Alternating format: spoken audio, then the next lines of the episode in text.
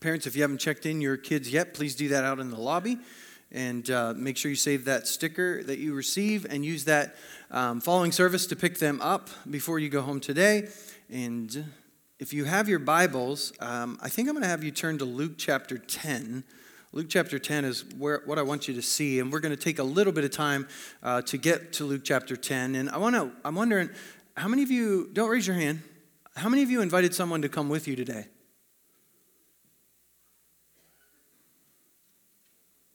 And if you didn't, why not? And the awkward silence. How many of you invited, let's take it a step further. How many of you invited someone who, not someone who goes to another church, but someone who doesn't know Christ to come with you today? How many of you know someone personally who doesn't know Christ?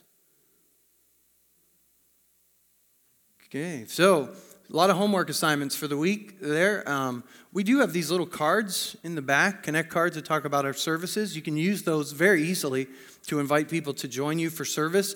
Um, don't invite them to come alone, invite them to join you uh, for service and believe that God does encounter us when we are here and that our lives are transformed by that encounter. You know, we've been studying over the last few weeks a message that's based uh, on the message that Jeff Deyo wrote in his book called Awakening Pure Worship. And that message is that God wants a close, intimate connection with every person on the planet every person on the planet. So when you walk by people this week, especially maybe people that irritate you or people that you're offended at or people that you rather would not uh, be near, God wants an intimate relationship with them. And either you're helping them get there or you're hindering them from getting there. Is it possible to be indifferent to them getting there? I don't know. I think God puts us where He puts us to make that stuff happen. And so, as we've been going through this message, because I felt like at the beginning of this year, the two things that God wanted us to focus on specifically was loving God and loving people. And we are studying Awakening Pure Worship, this message, because it's easy for us to say, well, yeah, I love God, but we're trying to dig a little deeper to see if we are indeed loving Him or worshiping Him with all of our heart, all of our mind, all of our soul, and all of our strength. And then we're going to move in the month of March, we're going to move into uh, a study on being unoffendable, being unoffendable, and what that means, and how to actually love people. Because how many of you know we live in a society now that is easily offended? Easily offended. And we no longer listen to what someone is saying, we view it through the lens of our past experience with that person or what we've already made up in our mind they're like. We do this with televangelists a lot. We, we take a quote that some televangelist has said, and based on what we have already believed about them, that's how we view the quote, instead of maybe looking at the quote by itself and seeing if there's truth in it. And that makes us guilty. In fact, if you redo your reading this week, you'll find a quote by Victoria Osteen in this chapter. And it's a quote that has been long criticized by many in the church, and Jeff tries to spin it and say, could it have meant something else. And he's not defending her, and he's not her defender or her judge. But at times, we just automatically assume because of our made up minds what is right and what is wrong. And we don't go into the scripture to really dive into whether or not what we're believing is right or wrong. We just kind of go based off what we want to go off of. And so, this awakening pure worship message, we started with the, the concept of what is worship. And we spent three weeks talking about what worship is and how worship is more than just the, the service that's right here and the songs that we sing. Worship is every part of our lives.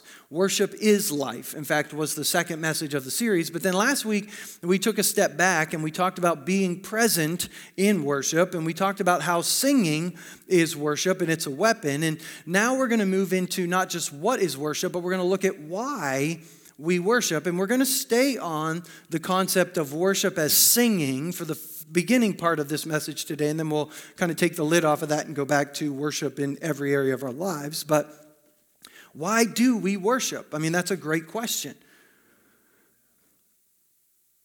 God commanded it. I guess that's good enough. I mean, how many of you growing up, when your parents, you asked your parents why, they said, because I said so. And if you were afraid of your parents, that was good enough. if you weren't, and you thought there was a glimmer of hope that you could change their mind, you argued with that. And so I suppose God just saying, Thou shalt worship me, um, is good enough, and maybe we could worship him, but he's a good father. So maybe there's a reason that he calls us to worship, and maybe we can understand what that is, and I think we can, and I think worship is actually not for God. And so the title of the message today is Worship is Not for God. Interesting. Now, I want to be really clear right up front while everyone's still awake and with me that worship is about God, worship is to God, but worship is for you and me. Our worship should always be aimed at Him. It should always be focused upon Him. He is the object of our worship, the reason that we worship. He is the only one worthy of worship. But when we look at why He commands us to worship, why He commands us to sing, why He commands us to offer sacrifices, I think we find that worship is not for God at all. It's actually for us. He doesn't need our worship. Now, he may desire it because of what it produces, because I believe that as we worship and as we sacrifice, we actually come into a greater connection with the Father and we have greater intimacy with Him, and ultimately that's what He wants. But ultimately, I believe worship is for us. And so, if we go all the way back to where worship kind of starts in Genesis chapter 4 with Cain and Abel. Remember Cain and Abel? We, we go to that story and they bring a sacrifice. They're worshiping God. And Cain brings the fruit of his labor. I mean, he has toiled for these veggies and he has presented them to the Lord.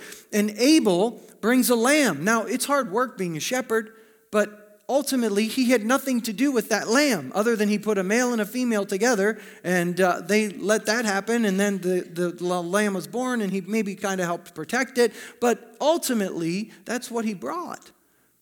And yet, God from the beginning rejects Cain's offering and he accepts Abel's offering. That makes Cain pretty irritated and angry to think, well, God, I worked hard to present this offering to you. How dare you reject it?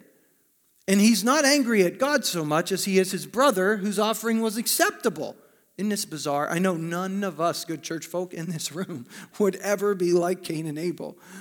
I mean, we would not harbor resentment toward our, our brother for something in any way, shape, or form like this, not, certainly not bad enough to kill him.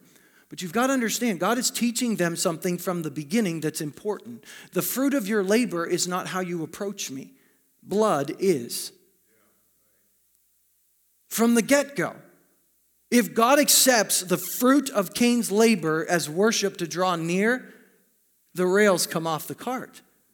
The only way you can approach me is through blood. And so the sacrifices that then get instituted in the Old Testament through Moses, through the law, help reiterate that. They help put that in our hearts. And so they're offering blood sacrifices and they're offering grain offerings and sacrifices. And the question again is why? Does God need them to do it? I mean, why didn't God just send Jesus from the get go? And why didn't He just get it all taken care of? And why did He develop this long plan? Because God wants to be sought after. See, we want everything easy. We want to pull up to the drive through. We want to order everything off the menu. We want everything black and white. You, Pastor, you just show me in Scripture what things do I need to do so that I can get to heaven, so I can have a good Christian life. Tell me what to do. Tell me what to do. And I can't just tell you what to do. It's not all black and white because God is a relational God and He's calling us into intimacy with Him. And if we try to live our lives as just black and white, we're going to miss most of it. And so he develops this long drama, if you will. I mean, we love the fact that when our movies are like three hours long and there's this long drama that unfolds, we love that. Man, what a great writer. Oh, what an awesome plot line. Well, we should be saying that to God. Because look at how he's brought it all together, even with the Passover lamb that I started the service with. I mean, how cool is that? And two women, well, actually, yeah, two women that God used as part of that. Look at Psalm chapter 50. I have no complaint about your sacrifices or the burnt offerings that you constantly offer, but I do not need the bulls from your barns or the goats from your pens, for all the animals of the forest are mine. I own the cattle on a thousand hills. I know every bird on the mountains, and all the animals of the field are mine. If I were hungry, I would not tell you. For all the world is mine, and everything in it. Do I eat the meat of bulls? Do I drink the blood of goats? In other words, God's trying to get them to understand it's not just about the sacrifices. The sacrifices are not for me. I don't need you to offer bulls. I don't need you to bring me something as if I, I, I need it from you. It's all for you. It's for you to understand that that blood sacrifice is necessary. It's for you to understand the, the penalty of sin and what that does and how serious this is. And so I put these things in place for you. I want you to learn about my character. I want you to learn about my nature. I want you to learn about my kingdom. I want you to come closer to me for intimacy. And so the blood is how you do that. And so we know that Jesus fulfills all of that. And then in the New Testament, we get verses like this from the, the writer of Hebrews Let us offer to Jesus, or let us offer through Jesus, a continual sacrifice of praise to God, proclaiming our allegiance to his name. And don't forget to do good and to share with those in need. These are the sacrifices that please God. So again, does God need us to sing? I mean, does God get depressed through the week? So he's like, hey, on Sunday mornings, I really want, I really need you guys to show up in a building together and sing me some songs so that I can get through another week. I mean, maybe you've never stopped to think about why we do all these things, but we don't just do them to fill time. How many of you have like an excessive amount of time in your lives and you don't know what to do with it? Okay, good well, actually, that's bad because I had lots of jobs for you, but, but we don't just come here to fill space. You come here to encounter God. You're, you're, you're singing, you're praising, you're lifting your voice, you're doing good to others, your sacrifices. Here's the thing God doesn't need to hear our praises, He knows our hearts. And sometimes our praises and our hearts don't match, and He sees through that. People around us don't see through that, but He does. What we need to hear is our lips singing his praises. Because all week long, we hear our lips cursing other people. We hear our lips cursing our situation. We hear our lips cursing so many things, or we hear other people cursing our situation, or we hear other people cursing the dilemmas that we're in. And so we need to hear our lips praise God. Now, when we come together in this room, we can withhold our praise to God. I mean, if I woke up today and I'm like, I am mad at Christy, so I'm not worshiping today. She's the worship leader, and I'll show her. I mean, does that really affect her at all? no, it doesn't affect her. I didn't wake up mad at her, by the way. Okay, so that's an illustration. If Stan would have been up here, I would have used him too. But so it's just she was the worship leader. So here's the thing if I choose not to worship, I don't hurt the worship leader. I don't hurt the other pastors. I don't hurt any of you.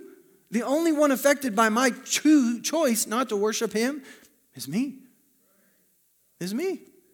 And imagine me standing before God today and saying, Well, God, I would have sang to you today, but I really didn't know any of those songs.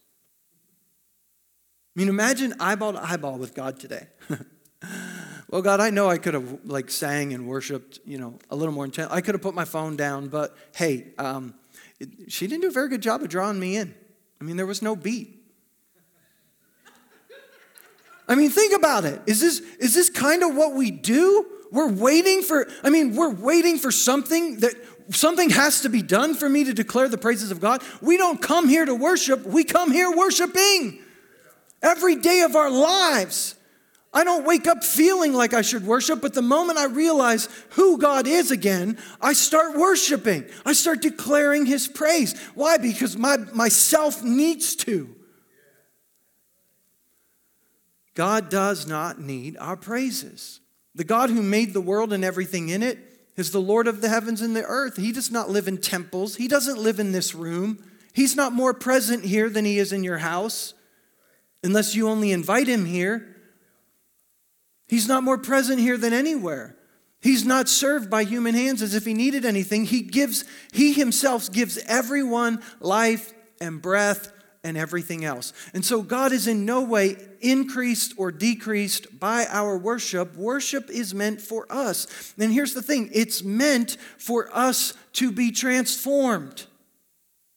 It's meant to bring us into an encounter with God. That encounter does not have to be emotional. You don't have to shed a tear. You can shed a tear. You don't have to feel goosebumps. You can feel goosebumps. It doesn't matter. But the praising of God is supposed to bring us into an encounter with God that transforms our lives.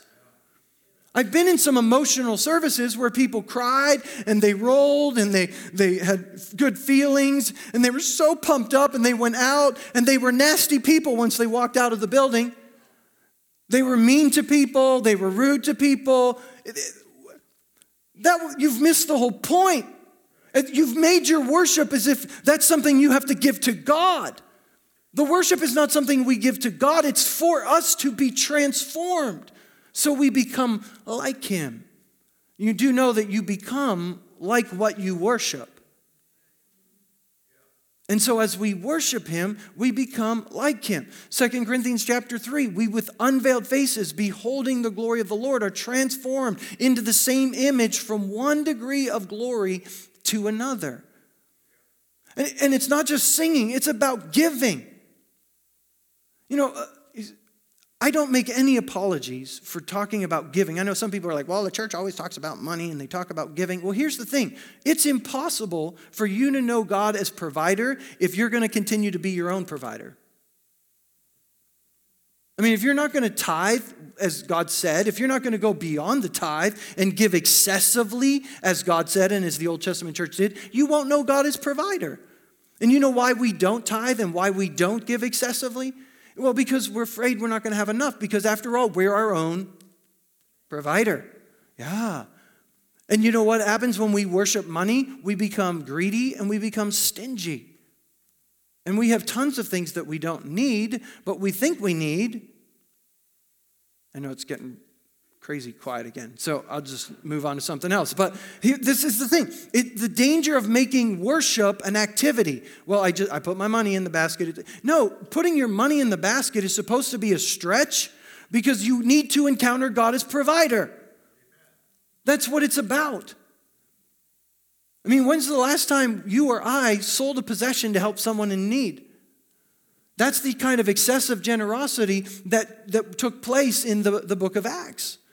And see, as we understand that worship is not just an activity to do, singing is not just something we do to God, it's not just something we do for God, it's something I've done to God for me. My life is being transformed, so when I go out, I live differently, ever increasing glory. It was never supposed to be about coming to this room. It was never supposed to be about coming on a certain day. It was supposed to be about an ever increasing glory that takes over every part of my life. This is what awakening true worship is all about. And I don't have time to cover everything Jeff covers in the book. I hope you take time to read through the scriptures and study the scriptures that he's put in there and explain to you because he's trying to unlock pure worship in our hearts. See, the danger when we make worship an activity is Isaiah 58. On the day of your fasting, you do as you please. Fasting is not for God, fasting is for me. It's to transform my mindset, my heart. It's to break things off of my life. It's to break spiritual atmospheres that are keeping me back. Yeah, we, we do these things to God for us. And if we do them to God and for God, then we leave quarreling and strife, striking each other with fists. You can't fast that way and expect that your voice will be heard on high. This is what happens in the Old Testament. And so let's bring it back to the New Testament. You're in Luke chapter 10, I hope. Our favorite story, our friends Mary and Martha, we were introduced to them at the beginning of the service, and now we're back and we're going to talk to them. And Mary and Martha here in Luke chapter 10, Jesus is at their house and they have been, he has been invited there. And Martha is preparing a meal. And so here's what it says as Jesus and the disciples continued on their way to Jerusalem, verse 38, they came to a certain village where a woman named Martha welcomed him into her home. Who welcomed them? Martha. Okay. Who welcomed them? Martha. Okay, good. Her sister Mary. Who welcomed them? Martha. Okay. Mary sat at the Lord's feet listening to what he taught. But Martha was distracted by the big dinner she was preparing. So she came to Jesus and said, Lord, doesn't it seem unfair to you that my sister just sits here while I'll do all the work? Tell her to come and help me. Who invited them? Martha. Interesting. Interesting. And you would think the Lord would be like, Mary, this is the place for the men. Why are you even in the room? Literally, culturally, it was. Why was she in the room sitting at his feet? She should have been in the back of the room, barely listening. But she was sitting at his feet. But the Lord says to her, My dear Martha, you're worried and upset over all these details. There is only one thing worth worrying, worth being concerned about. Mary has discovered it, and it will not be taken away from her. Now, there's a lot in this passage that I just, I'm like, one, did, why didn't she talk to Mary? I mean, she went right to Jesus. I mean, isn't there a protocol here? You go first to the person and then over their I mean, they went right over their head. Wow. Talk about offense. Right up here. So she's offended at Mary because Mary is not helping her. Although uh, I'm guessing that there were a lot of nonverbal cues being offered in the room. You know what I'm talking about? Mary, Mary. I mean, I can imagine Martha. And so Jesus gives this great response, and what I want us to understand is he is not condemning work. Work has to happen, and work should be spiritual, it should be worship. Remember, we've talked about that. Our worship, our work should be worship to God, but our work can be worship or it can be worshiped. And what Martha's doing here is worshiping the work. She's not worshiping the one she's providing the meal for, she's worshiping the actual work. Her identity is totally rooted in how this meal gets pulled off. Now, this is the same guy that took a few loaves and a couple fish and fed 5,000 people, so he's more than able to meet any incompleteness that Martha has as a result of Mary not helping her. But Martha is distracted. She's not in the kitchen listening for Jesus. She's not in the kitchen trying to worship God and letting this meal flow out of him. And so Jesus is trying to help us understand that when we prioritize anything over our relationship with him, if we get distracted. And that can't be. This one thing that we're supposed to be concerned about is being connected with Him. And that one thing is not singing songs. That one thing is not just quietly sitting at the feet of Jesus. That one thing is not coming to this room. That one thing is being one with Him. Whether I'm in the office, whether I'm on the court, whether I'm in this room, whether I'm at the store, whether I'm in my home, whether I'm all alone, whether I'm with other people, I'm connected to to Him. The same connection. Whether I'm lifting my hands in worship or I'm washing dishes at work in the sink, I'm connected to my Father. That's what he's trying to teach her. He's not condemning her for working. He's condemning her for being distracted. He's condemning her for trying to get her identity in her work. He's saying, You've got to understand this one thing is you get connected to me, and everything you want to do is going to flow out of it. But if you try to do in order to get your identity, you try to do in order to get, you're just going to get frustrated. And you're going to get upset at people that aren't doing their own thing, their weight. I mean, think about it. We get so upset, people in the church, they don't serve like we do. Why don't these other people serve? Why don't they do what I do? It doesn't even sound like you know why you do what you do. Because you seem like the burden you're carrying is not light and the yoke that's around your neck is not easy. But when you come to me, Jesus says, that's where it is. Because if we get our identity from our work, what happens when we lose our job? What happens when we do poor at the job?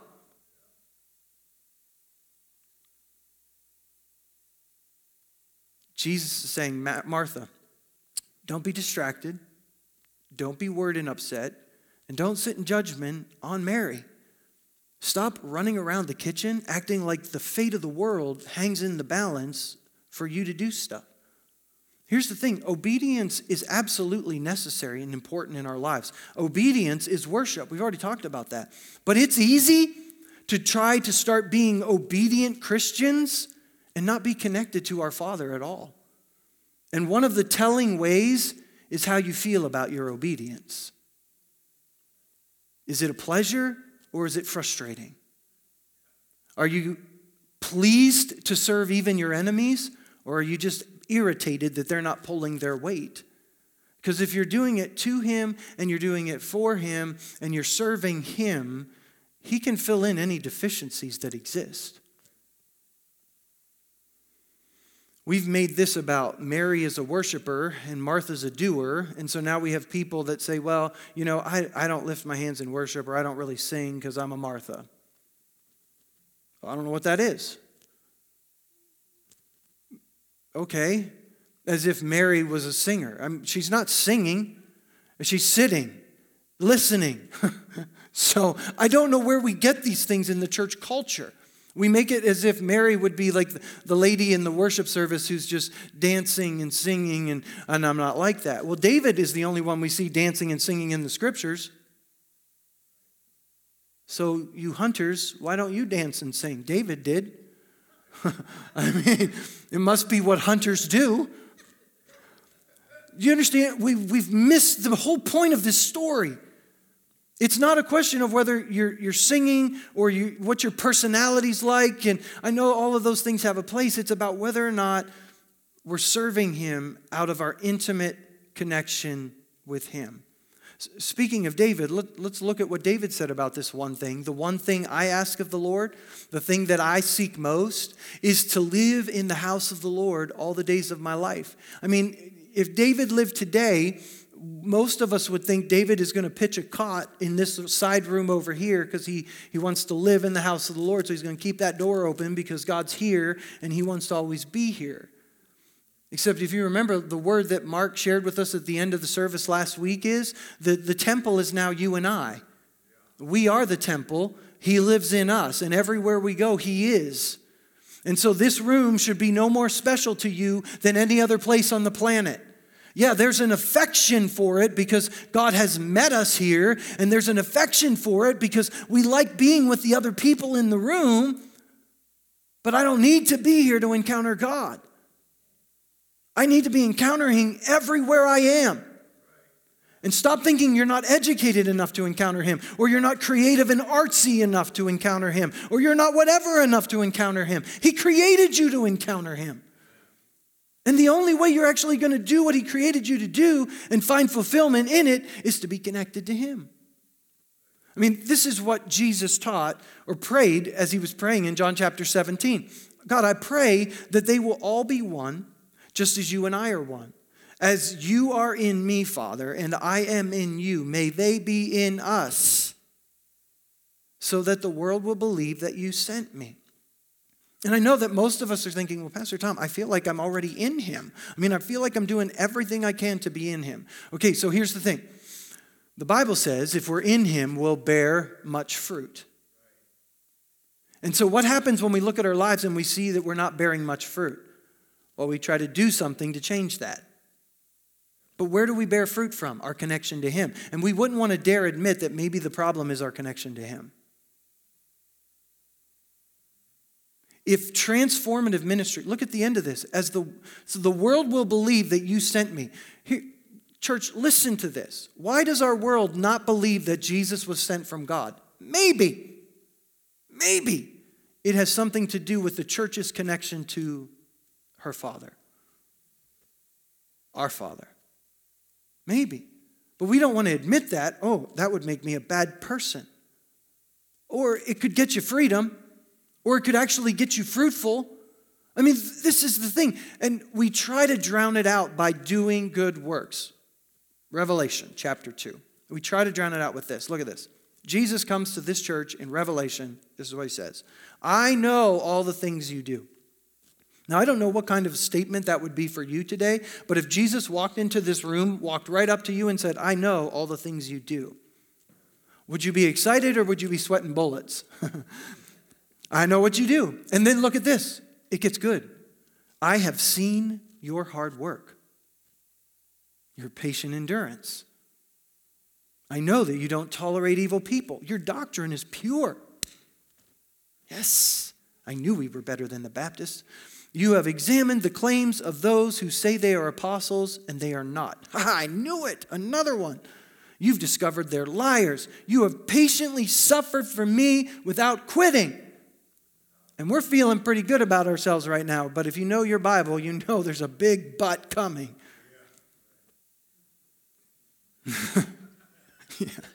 It's. Have I just lost the room? Come on, people. I'll use this moment to take a drink. Man, there really is, look, but. All right, bring it back. But I have this complaint against you. I mean, that's not bad. One complaint. I mean, a whole list of good stuff, one complaint is as good. You don't love me or each other as you did at first. You've lost your first love. Look how far you've fallen. Turn back to me and do the works you did at first. If you don't repent, I will come and remove your lampstand from its place among the churches. Now, that sounds pretty significant. I'm going to remove your place from among the churches. What I want us to understand is they've lost their first love. They're being very active, but they've lost the connection point for their activity. And apparently, that's strong enough for God to say, if you don't turn back, I'm going to come and take your place away. Why? Well, because you are a very poor representation of who I am. And I do not want that to be who I am in the world today. Is there any reason? Why do you think it is the world thinks God is angry at them? I mean, he's not angry at them because he poured out his wrath on Christ and now he just wants everyone everywhere to repent. And yet our message is God's so angry with us, if we don't repent, he's going to judge us all. Well, yeah, on judgment day, but right now there's the cross. I mean, it's okay for us as Christians to be sinning and struggling in sin, but you know, God forbid that sinners sin. God's judgment is coming on our nation because sinners sin. No, it isn't. It's the cross. It's the cross.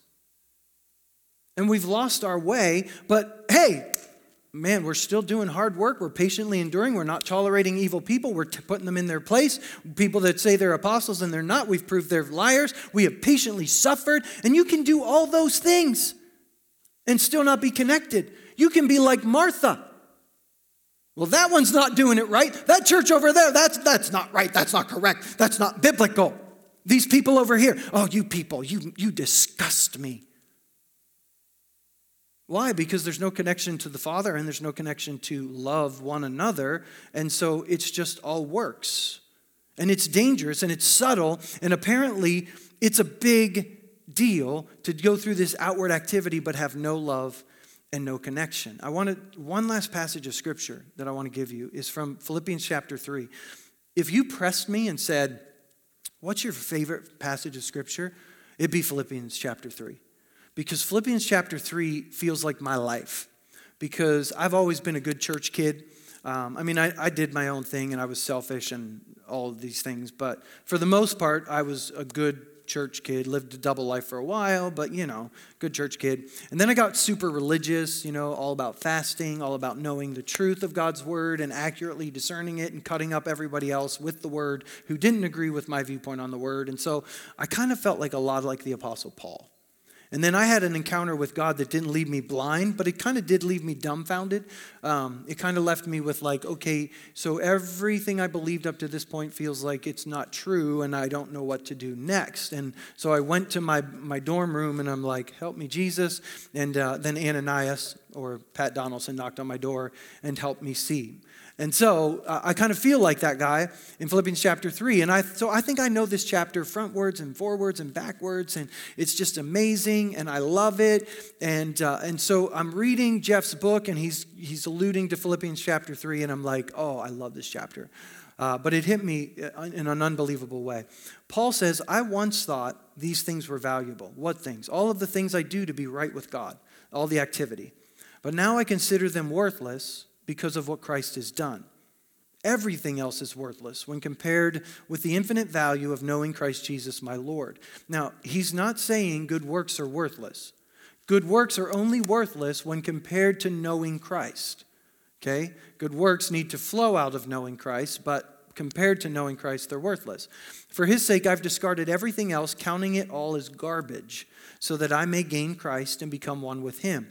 I no longer count on my own righteousness through obeying the law. I become righteous through faith in Christ, for God's way of making us right with himself depends on faith. Now, most of us know that at the start, but it's when we have been Christians a long time that we forget that. And we start trying to live by our own merit and our own activity, and we start going through activity without connection to the Father, and we're trying to do everything for Him, but we're not doing anything with Him. And then we're getting frustrated and we're getting burned out and we're tired and we're spent and we're wondering why we're spinning our wheels.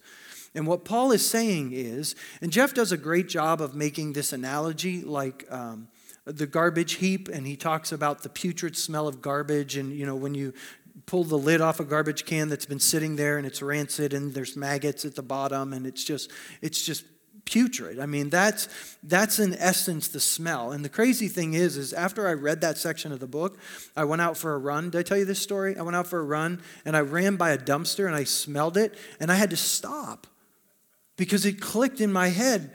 Once I smelled the smell, I had to stop and worship. And I just thought, you know what, God, you're so totally pleased with me no matter how I perform. And when you get that revelation, the performance becomes so much easier because you're not doing it to try to earn something, you're doing it because you've already earned something. And I know we know it up here, but a lot of times we don't know it down here.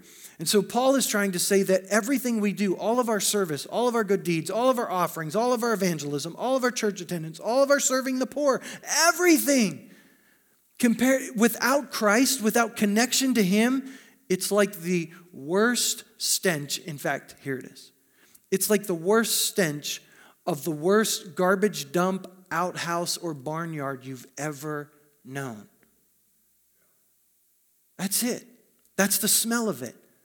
So, this church, even though in Revelation chapter 2, we would look at them and be like, man, they're so successful and they're, they're so good, and man, that church is really hopping it. But when God walks by, this is what he smells he doesn't smell the sweet aroma of sacrifice. And then there are other churches over here that, man, they're not doing it quite right, and it's kind of messy, and they're, you know, they're, they're, they're struggling, and sometimes their worship is just like, you know, it's like choppy and weird. And then they take time in the middle of service to maybe pray for each other, and that doesn't flow real good. And man, that church is over there is more successful. But when God walks by that church, it's a good aroma because it's not their perfection and their performance, it's their connection to the heart of the Father and their connection to one another.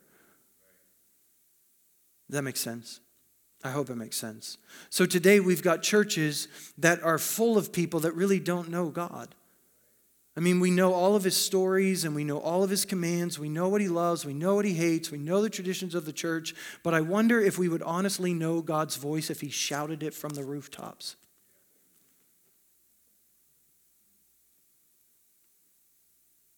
I wonder if we're like Martha, even though we're sitting in this room with our hands up and we're so distracted.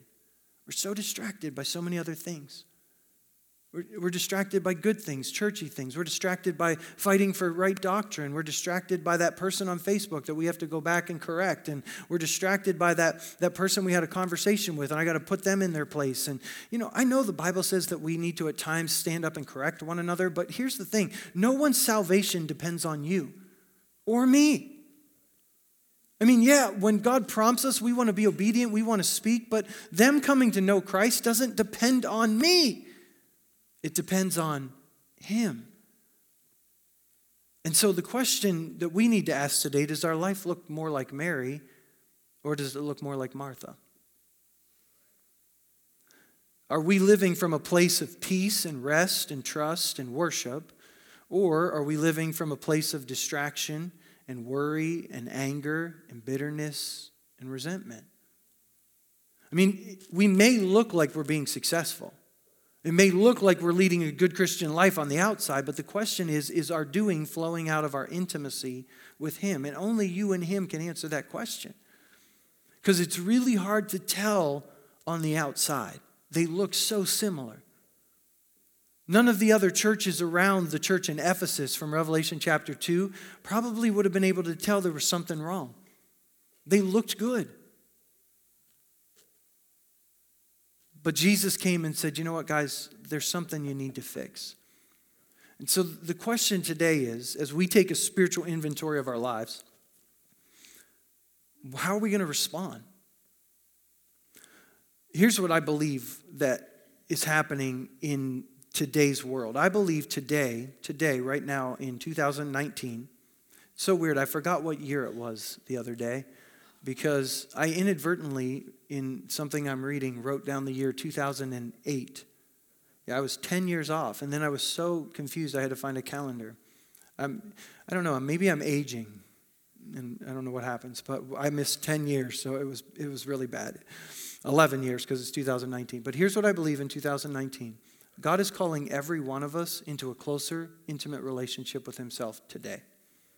Today. Some of you sitting in this room um, are you're tired, you're worn, you're spent because you're serving God relentlessly. And much like the, the church in the, the book, book of Revelation in Ephesus, um, maybe you've lost your first love. It doesn't mean you don't love God, it means you've lost your connection to Him.